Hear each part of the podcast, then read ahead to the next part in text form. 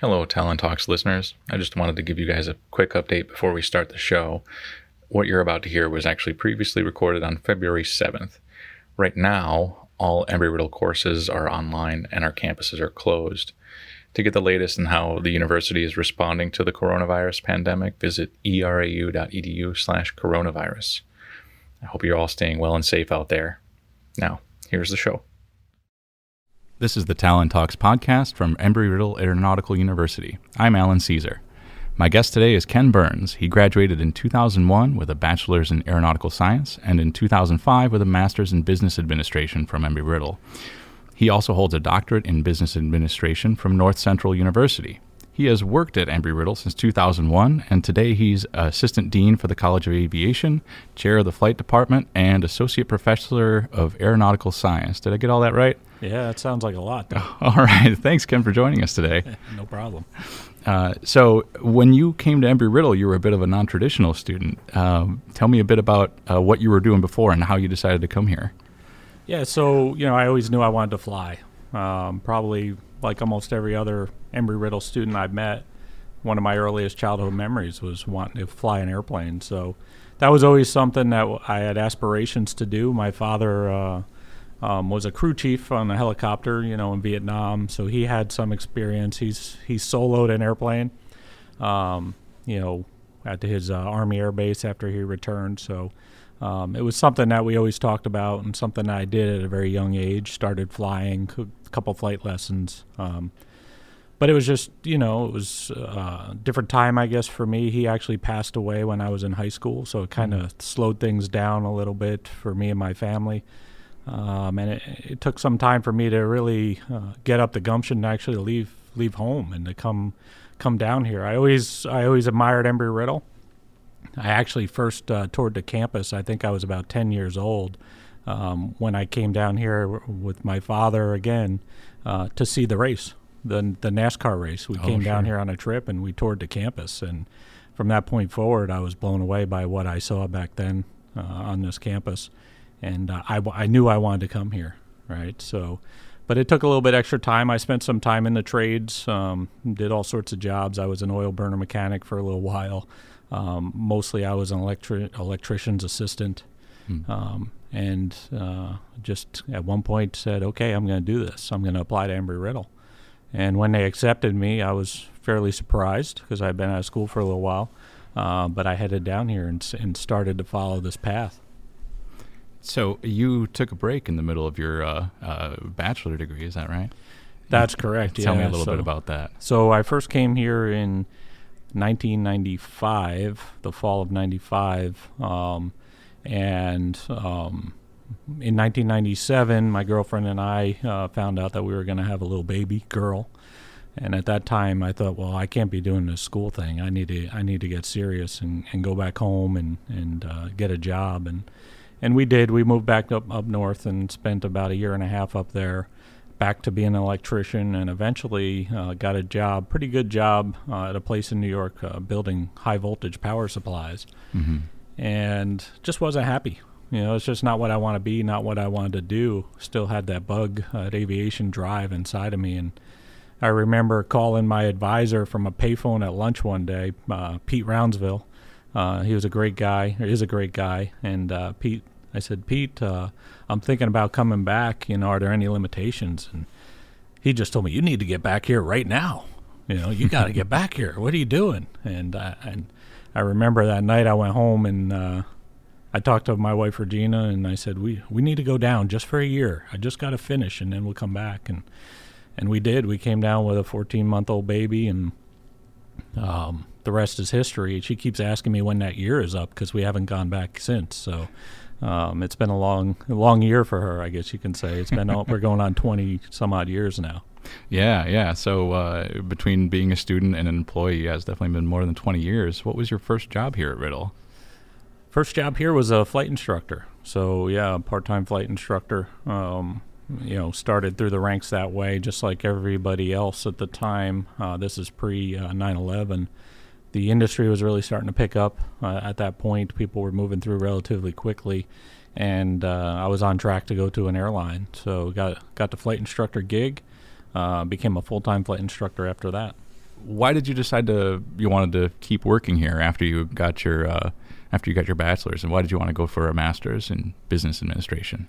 Yeah, so it was a bit situational, I guess you can say. So you know, being a uh, a family man at that point, um, uh, had my family with me, and then when September 11th occurred, hiring basically went to a standstill for many Mhm. years. So there weren't many opportunities at that point to be a pilot. And I, right after uh, September 11th, I decided, well, I should probably diversify a little bit. So I enrolled uh, uh, in a master's in business here at Embry Riddle. And I went through that program, an outstanding program, by the way. It opened my eyes to um, all the other gifts, or I wouldn't say gifts, the other the other things that excited me. I could combine, um, you know, business and logistics with aviation, and uh, from there I started to grow in my role in the flight department as well. You know, I, I was a flight instructor, uh, did some check airman, so a check instructor work for a while. Um, but eventually, I, w- I became a manager in the flight department and uh, held various roles throughout the flight department over the last 20 years. What uh, what made you want to be a professor? When did you realize you wanted to do that? So, the you know, as I grew uh, into that role, uh, I, received the master's degree in business. Uh, I felt like I wanted more education. I ended up working on my PhD uh, in business uh, through a program. We had a partnership with North Central University at the time, Hmm. and I continued to do that on the side. And uh, when this job came available, the chairman of flight training, it's a faculty position within the College of Aviation. So I, I took that role. Before that, I was already adjuncting as a professor in the Okay. evening. Um, as you know, in my my work work my daily role in the flight department and then adjunct teaching in the evening as well. So this allowed me to combine all of those things. So, how has the flight training process, the tools, and so on changed since you were a student? Since you've basically seen it from when you were a student up until now. Yeah. Oh. There's there's definitely a lot of change in the industry. For one, um, the the motivation of the students, the motivation of the employers, and everything that's going on in the industry is, is just something that I, I could have never imagined 20 years ago uh, happening. But when you you look at our program specifically, uh, it has gotten very mature uh, in the sense of safety and safety management and building the ultimate professional for, for the cockpit. Uh, and along with that, so has our technologies, so has our aircraft. You know, we're still using, it looks like the same old Cessna 172s, but on the inside, the avionics packages are, are very high end. Uh, we allow our, our students to learn, uh, you know, on the latest technology that there is. Uh, we have ADSB in every airplane in and out, and, and we've had that since 2003, which is about Oh, wow. 17 years before the FAA required it. So we're we're really pioneers in that regard. And we continue to push the envelope with technology and how to improve flight training. You know, ultimately, you know, my role is one of safety. I need to make sure that uh, that our operation is running safely and efficiently, and that students are making good progress. Uh, but we continue to build on making a student or bringing a student to a, a level of training faster to become a more professional pilot. Um, using simulation, using virtual reality, and using other tools such as uh, debriefing tools. We're, we're testing a lot of things and we're coming up with a lot of uh, new methods to develop uh, adaptive type curriculum for students so that we can improve their success rate uh, in our program. So, the FAA a few years back increased the number of hours in order to be a, uh commercial pilot. Uh, 1,500 hours now. Is that correct? Yeah, so Yeah. it's a bit different. It's 1,500 hours uh, for somebody who doesn't go to a university. Hmm. Uh, for for somebody that goes to an approved institution like Embry Riddle, who graduates from an approved degree, such Yeah. as we have, we have about seven approved degrees, and who completes their instrument and commercial training at that facility uh, and completes a certain amount of coursework, can get that reduced uh, by 500 hours. So our students are actually leaving at more like a thousand hours. And when you look at it, they allow you to count up to 100 hours of flight training device time or simulation time. Hmm.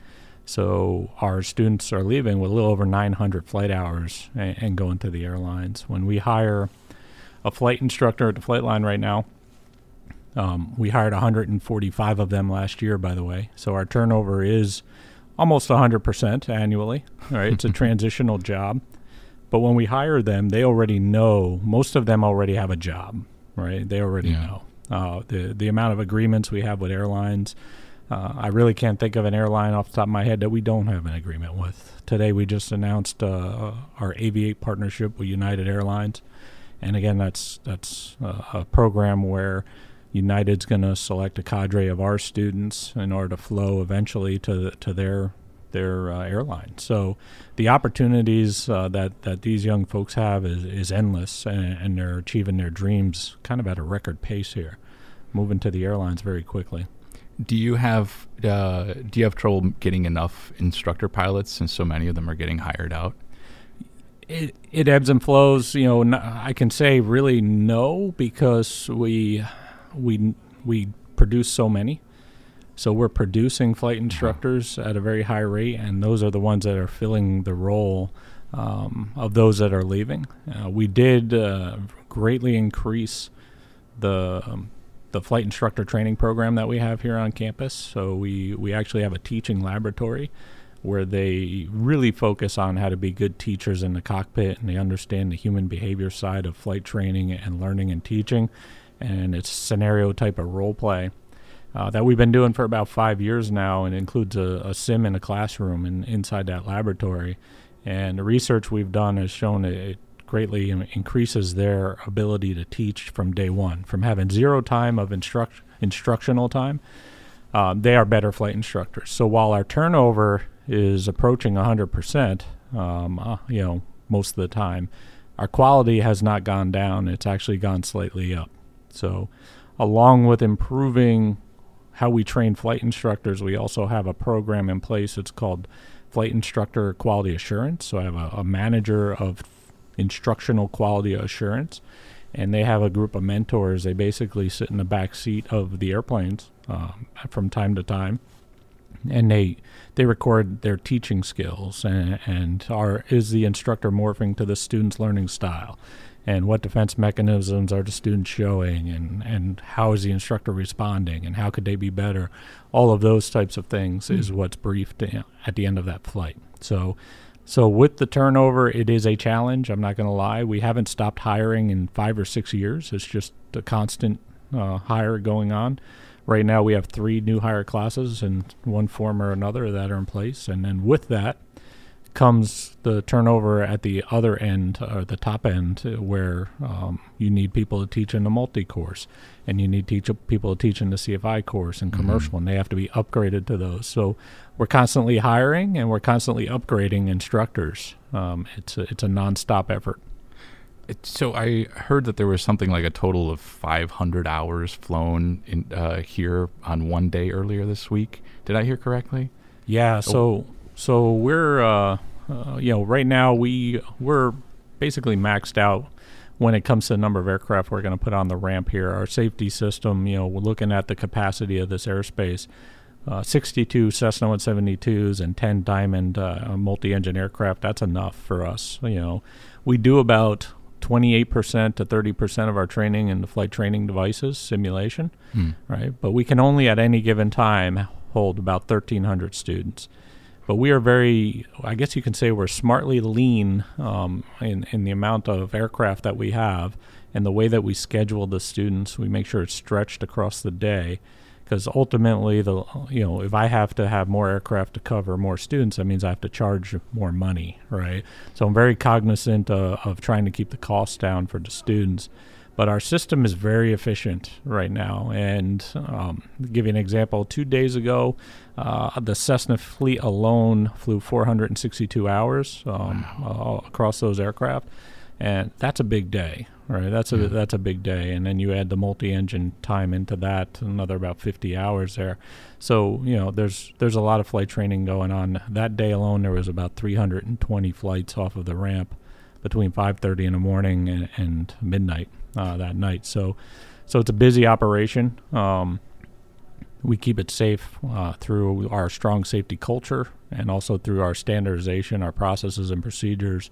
You know, because we're a small airline, basically. When you have that Yeah. number of people and that number of flights out there, you have to make sure that, that everybody's doing the, the right thing and everything's standardized, uh, right, to keep everybody safe. So, um, very proud of the team that we have in place in, or, in order to have successful days like that. But just like you have great days like that, you have a day like today where the wind whips up and you know you got uh, 40 mile an hour winds, a couple hundred feet off the ground, and and nothing's moving anywhere. Yeah, so, not a whole lot of people flying today. So you know the the variables in flight training uh, is the only thing, uh, not the only thing, but you know one of the most frustrating things that that we cannot control, right? So to me, I look at a day as a wasted opportunity for some people to make progress and to, and to finish their flight training. So we we have to capitalize on every good day that we have, and we we do a good job at doing that. Yeah. So I'm wondering when you were a student uh, or uh, when you were a flight instructor, uh, did, was there something that that uh, you thought like, you know, man, if I was in charge, I would totally do this a different way, or I wouldn't do that at all. And now you kind of are in charge, Right. Like, what what what have you been able to change that really bothered you, or uh, Um, probably the biggest thing was the scheduling. And, Oh, yeah. You know, that was, uh, um, it's the key, other than safety, the scheduling is the key to it all. You know, and when you have students who have classes that you have to integrate with it, and then you have other variables like flight instructors that have duty day limitations or possibly classes themselves, you know, how, how do you make all of this work? And, that was actually one of my jobs. So in uh, 2005, um, I no, was no longer a training manager, and uh, they created a position called the manager of quality scheduling and quality assurance.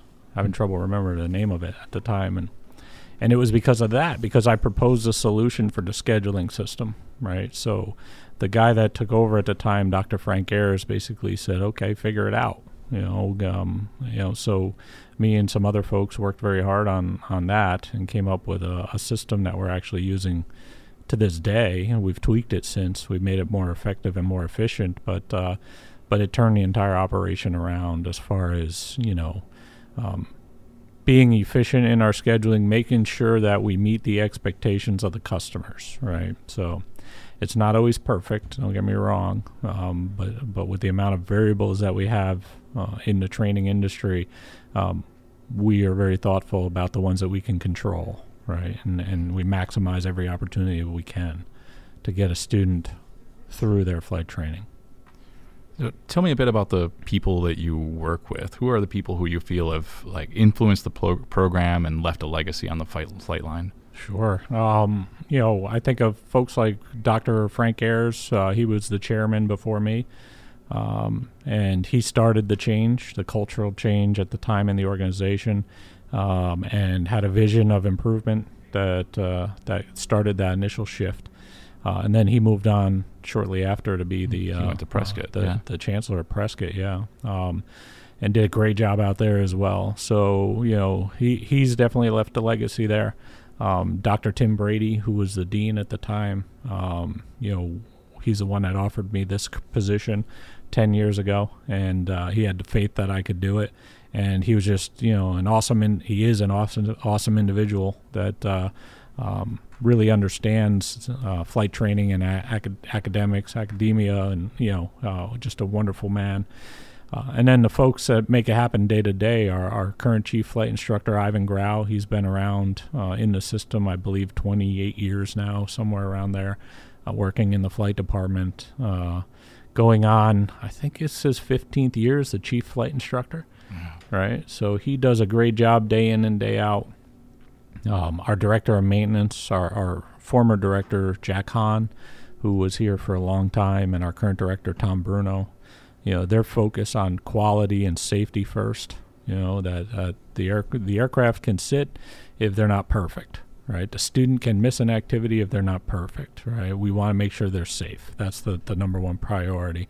They do a great job interacting with industry and pushing industry to improve their processes as well and, and the aircraft themselves. So uh, and then our safety director, you know, right now we have uh, uh, doc, or, or Bob Joyce. Uh, he's uh, he worked as a quality assurance manager of flight instruction before he earned the role as a safety, uh, and before him, um, Jeremy Mayman did a great job. He's moved on for a safety position at, at a um, a corporate opportunity. So uh, these folks are, are critical to the operation, um, and I could keep going on and on. You know, my my assistant and uh, Deb Burke, my director of finance, all, all in business, all of those folks are are absolutely critical. They make my job look easy, right? uh, or they make my job easy. You know, so they make me look good, is what it is. So they they do an outstanding job, and all of them are beyond committed right, to this institution and to the, and to the flight department itself. So you never you, you ask for something, you're going to get it. You, nobody's ever going to say, "Well, I'm off the clock in five minutes," right? no, they're going to get it done because uh, because they really do uh, love this institution and they love this department and they they want to make it uh, the greatest experience as possible for the students. That's great. Mm-hmm. What um, excuse me uh, you're wearing the uh, Embry Riddle flight team jacket right now. Uh, Correct. What uh, what role does the flight team play in the in the program? It's a group of individuals uh, that are really deeply, deeply committed to the the profession and to the safety of aviation and improving it. Um, you know the motivation that they have uh, to do what they do. I mean, they're they're basically every day of the week uh, they're practicing in one form or another, whether it's flying the airplane or doing, you know, calculations to prepare for, uh, you know, for testing at the regional and national competitions or aircraft recognition, whatever it may be. They are um, they are a great group of, of young men and women, uh, and they're led by one of our training managers who has done an outstanding job, um, basically uh, um, bringing them to a higher level you know, over the last few years. So um, I, I, applaud them for their commitment, but they are the face of the flight department when we go and we we uh, compete regionally and nationally.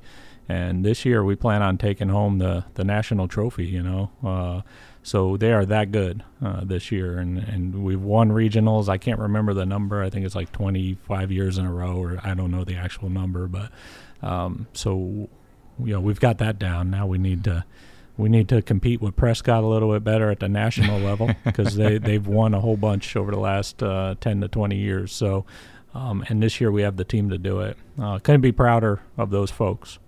Yeah, well, pretty good position for the university is uh, to be in when you've uh, got you know uh, two campuses competing for for the title, right? Absolutely, yeah, absolutely. Um, so uh, you're general manager and faculty advisor for the hockey team. How did you get involved with the hockey team? Uh, yeah, it's uh, so w- some of the students, you know, knew I liked hockey.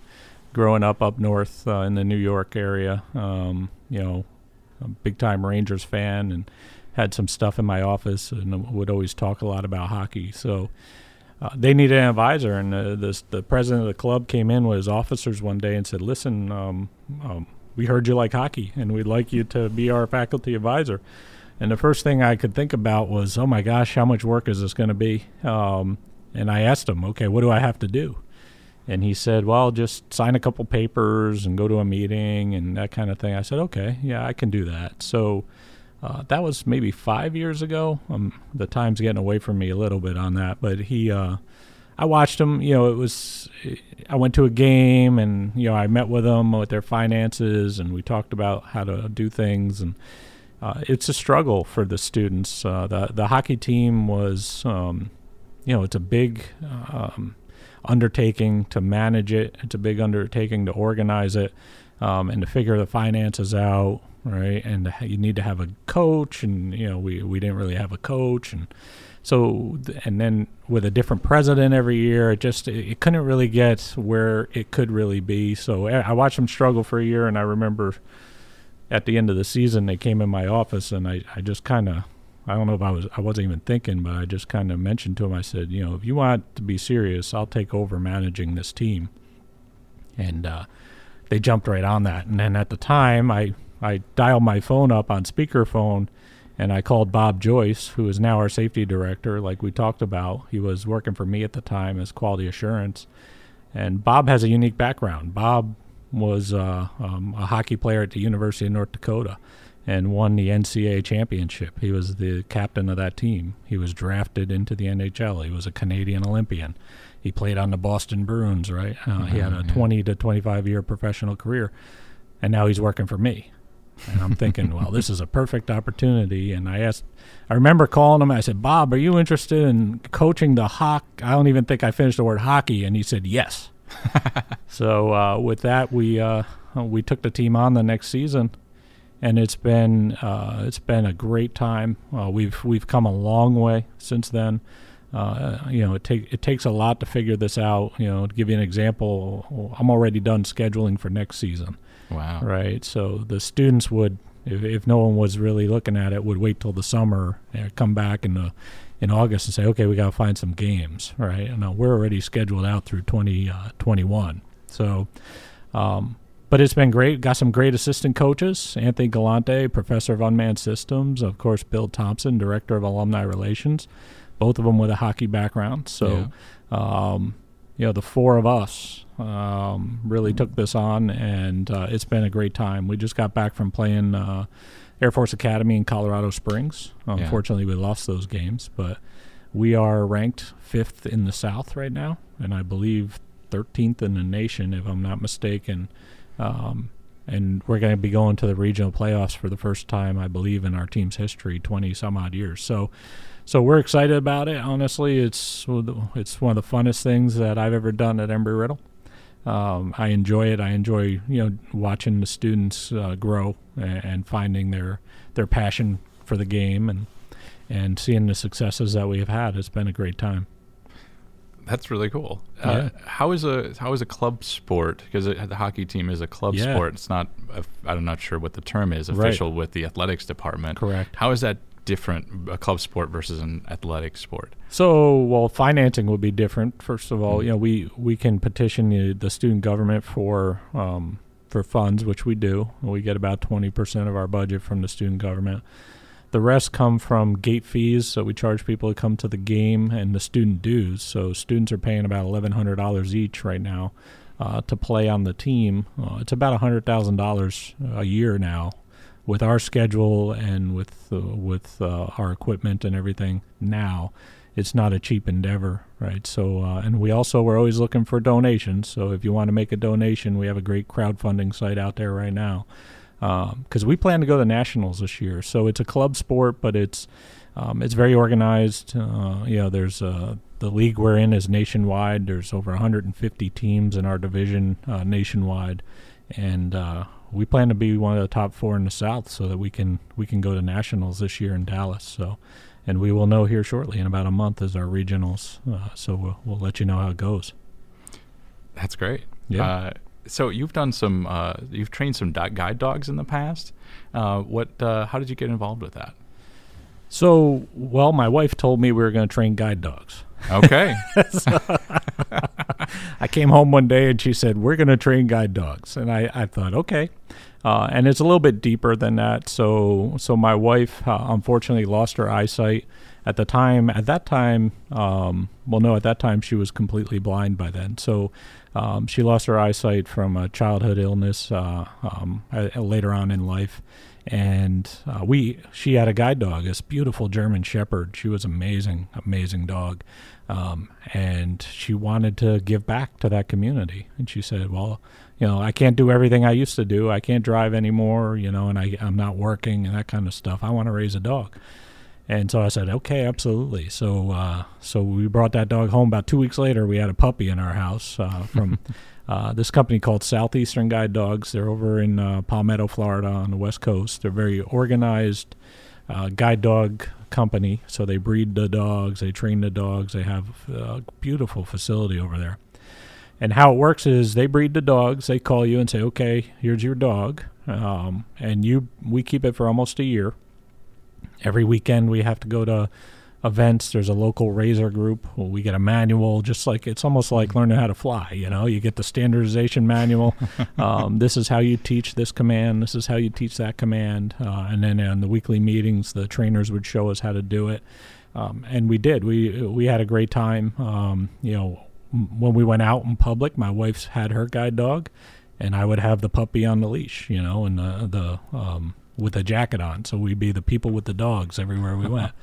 Uh, the dogs spend a lot of time actually on this campus, you know, uh, well, with me uh, on days I'm not flying or wasn't flying. You know, they'd be under the desk or walking from meeting to meeting, um, and that that affects. So, so we raise three total of them. It's about a year each time you do it, by the way. So you you raise it, you you teach them about 40 commands, and then the school takes them back. We call it puppy college. Then they get they go into the kennels and they get a um, trainer assigned to them and you know to the point where the trainer's walking around with a blindfold on and, and the harness and all of that and uh, it takes another six months to a year for, for them to, to put the finishing touches on it.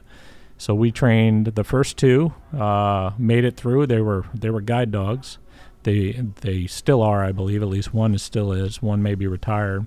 The last one we raised is a little bit rambunctious and crazy. Um, we turned him in, and he's just just full of energy. Um, never got the puppy out of him.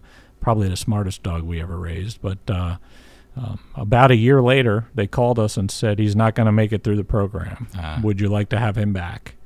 And we said yes, absolutely. He's he's the coolest dog there is. So um, so he's in our house now. So uh, so we still have him as a pet. So we, we haven't added a fourth guide dog puppy yet, but someday in the future we may do that again. How do you find? So you're you're you're on the flight department here. You're you're running the hockey team, uh, you know, raising guide dogs from time to time. How do you find time for all of this and like still spend time with your family and everything else? Well, so so the great thing is that my wife and family are really into the hockey team. Uh-huh. So I do nothing hockey without them. They came to Colorado. They'll be there tonight, right? So it's a family event. Uh, that's re- otherwise I probably wouldn't have the time to do it. You're right. I couldn't commit that much time to it if they weren't into it. And the same with the guide dog raising. You know, I'd walk around a lot with the dog, and people think, well, look at him, he's raising a dog. No, it was a whole family. You know I mean? It wasn't my idea to begin with.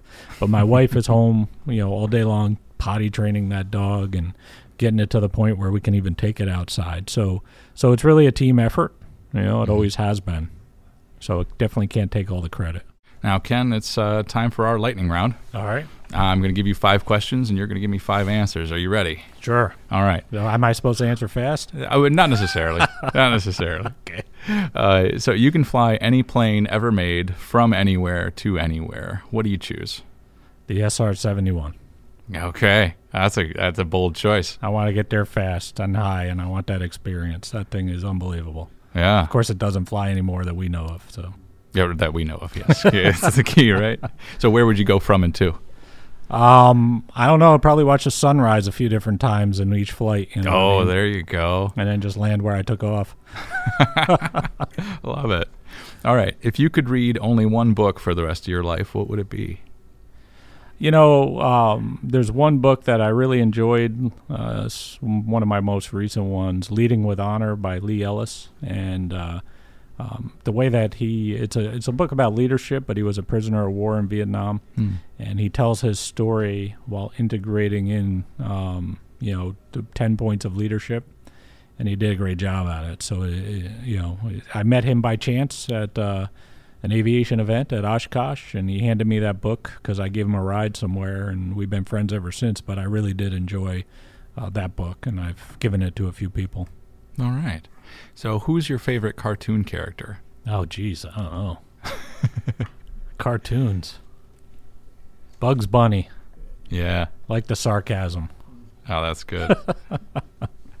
All right. Uh, picture your ideal grilled cheese sandwich. Right. You've got it in front of you. You're about to take a bite.